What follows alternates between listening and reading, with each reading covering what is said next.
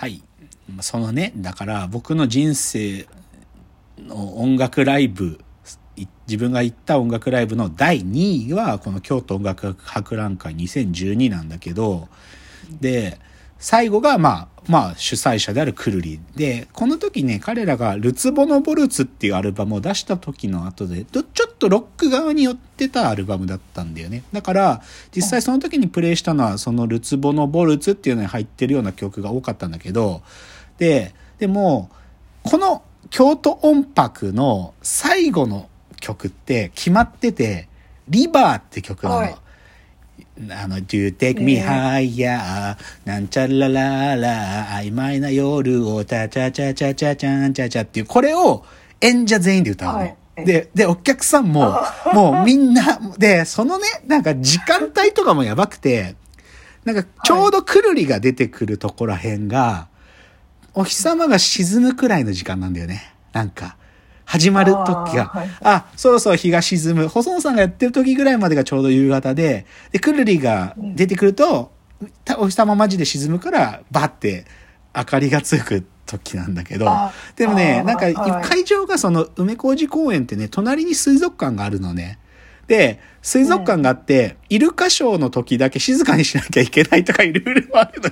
このイベント。イルカショーの時にね、お邪魔しちゃいけないから、イルカショーが今から始まるので、ちょっと静かにしましょうとか、いろいろルールがあるんだけど、でもそのくるりが、でも出てくる時はお日様が沈んで、本当にライト、照明がバーってつく。だから、ある意味、こうちょっとぼんやりした夕方からくるりが始めてさ、すっげえいい雰囲気なのね。で、で最後の曲でさ、もう夜で、で、このリバー、リバーってさ、本当に、なんていうの、バンジョー、バンジョーの、な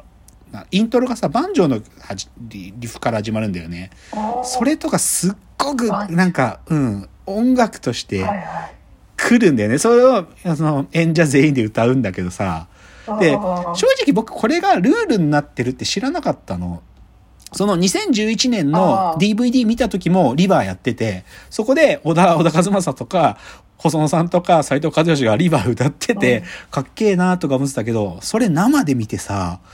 なんかあまりに幸せな気持ちになって、でさ、で、歩いてホテル、ホテルも近かったから、歩いてホテルまで帰るんだけど、公園から。なんか、その歩って帰ってるお客さんたちがさ、なんていうの、フェス行った後ってやっぱり少し高揚してるっちゃしてるじゃん。なんか、なんかさ、うんでもちょっとそういうのと違ったんだよね。なんかこうちょっとね、なんていうの、あイメージで言うとね、遊びまくった小学校の帰り道みたいなイメージ。なんか、なんか、あー一日終わったねって言って、なんかこの、今日楽しかったねみたいな、なんかこうちょっとノスタルジーを感じながら、ホテルまでの道歩って帰るんだけどさ、そういう感じだったよな、うんなんか。だからすごい、まあ、魔法にかかってた。なんか、その梅小路公園っていうその空間で、で別にさ、超前行きたいみたいな、特に、いや、くるりの曲とか前で聴きたいと思ってたから、だけど、なんだろう、木村カエラの時とか、ちょっと横っちょの方から見てたりとかしたんだけど、でも、うんなんかそういうゆるさもあって、で別にそんなに、なんかそこまで熱心に聴かなくてもいい人の時はちょっと後ろ行ったりとか、なんかお菓子、お菓子みたいなの食べたりとか、そう。そう、でもそ、そういう感じのイベントだったのは京都音楽で、京都音楽、コロナの時一時や、できなかった、ちっちゃいサイズでやったりとか、配信でやったりとか、台風来るとできないとか、まあよくあるんだけど、雨、あー雨、雨もよく降るんだよね、このイベント。やっぱりあるあるだけどさ。だけど、なんか、変わってないでほしいな。なんか、僕が言ったのが10年前のやつなんだけどさ、あの雰囲気壊れてなきゃいいなって思うね。なんか。うん。でも、そういう感じだったのが2位ですね。でも、でも、くるり出てきた時は本当もう興奮しすぎてさ、もう手上が上げちゃってたけどね。つってもう、もう興奮しすぎてマジで、もう乗っちゃって。っていうのが2位です。そして、じゃあ今日本題。人生1位ね。1位。Still More Bounce っていうね。これね、多分知らないはずなんですよ、皆さん。本当に知らないと思う。うんで、これ2019年のイベント。でもこれ正直僕は1位で、これ多分揺らがないと思う、これ。でね、ちょっと説明を丁寧にしなきゃいけないんだけど、これはヒップホップのイベントだったの。ヒップホップのイベント。代官山ユニットっていう、あの、いわゆる代官山の交差点のとこであるライブ、あクラブっていうか、そこでやってたイベントで、2019年の2月2日の夜から朝まで、11時、夜中の11時ぐらいから始まって、5時ぐらいまで、6時とかまでやってて、で、これ何かっていうと、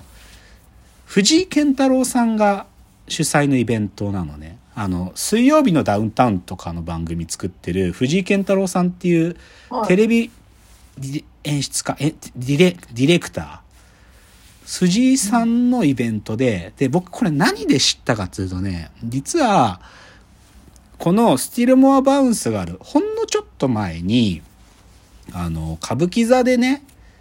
あのースーパーササダンゴマシンさんのトークイベントがあって、先輩お酌させてもらっていいですか？笹団子のカルチャートーク酒場っていう、で、その歌舞伎座ギャラリーの中にある東京小引ラボってとこでやったトークイベントがあって、そこに藤井さんと僕がなぜかゲストで呼ばれ、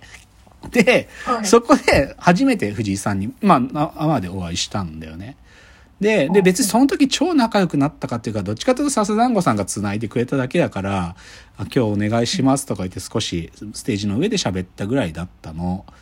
で、だけど、で、それでさ、でも藤井健太郎さんっていうのはまあすげえよなって、まあもともと思ってて、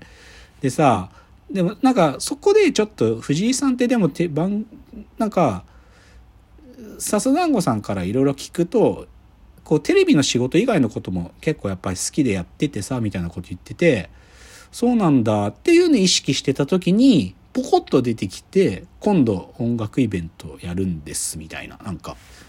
そそれでキャッチしたの。で、へえ。で、その、なんか上がってた、なんていうの？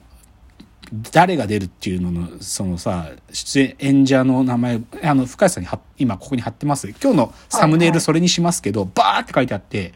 えっと思って、こんなすごいメンバーなのって思って、あで、これ、絶対行きたい。行ってみたいと思ったの、それ。はい見たとき。はいで、はっきり言って最初、最初に言うとね、僕初めてだよ。初めて。この時僕、露骨に大人パワー使使ってゲットしたチケットなの、これ。大人パワー、大人パワーっていうのはお金でとかじゃなくて、はいお知り合いを通じて、もう取ってもらう。もう無理くり取ってもらうやつ。それを僕は大人パワーって呼ぶんだが、その大人パワー使ってまで取ってもらって行ったのが、はいこのスティルモアバウンスっていうイベントなの。で、正直さっきも言った通り、でもこれだけ情報込み入ってて、僕もそういうつながりがあったから知ったレベルの、あるんだって知ったイベントなんだけど、だから正直、このイベントについての記事とかないよ、はっきり言って。で、本当にテキストになってるものでの情報としてあるのは、出演者の一人であるパンピー。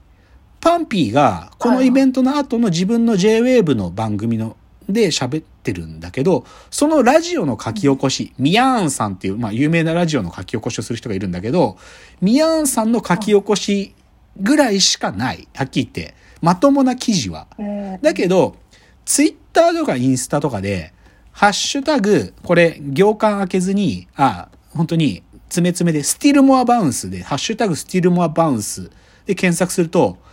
ライブ行ってたお客さんたちが手でスマホで撮ってる映像の断片的なのええいっぱい出てくるけど、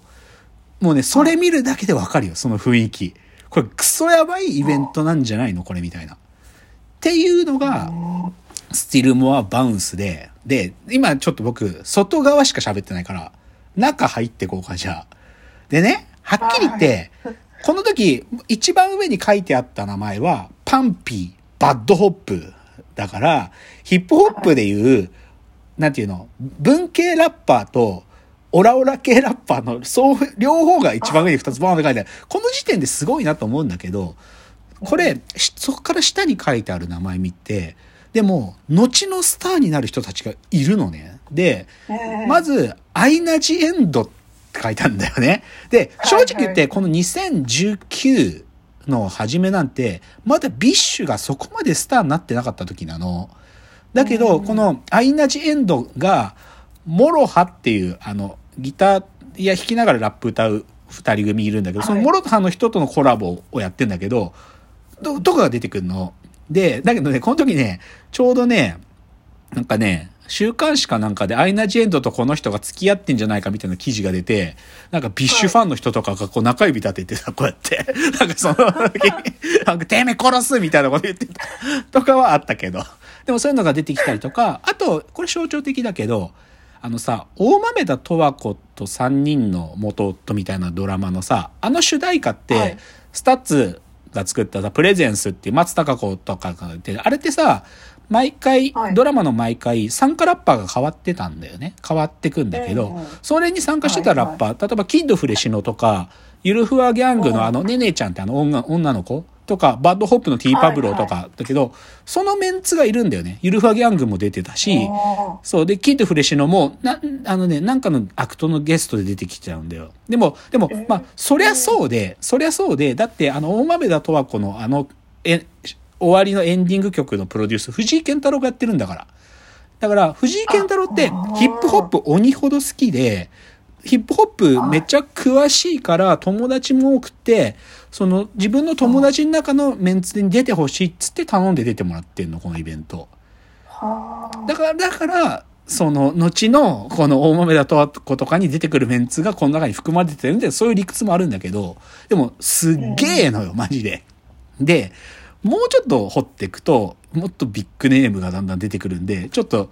行って、はいで、最もこのイベントのカタルシスがやってくるところの話をします。じゃあ、次のはいチャプターです。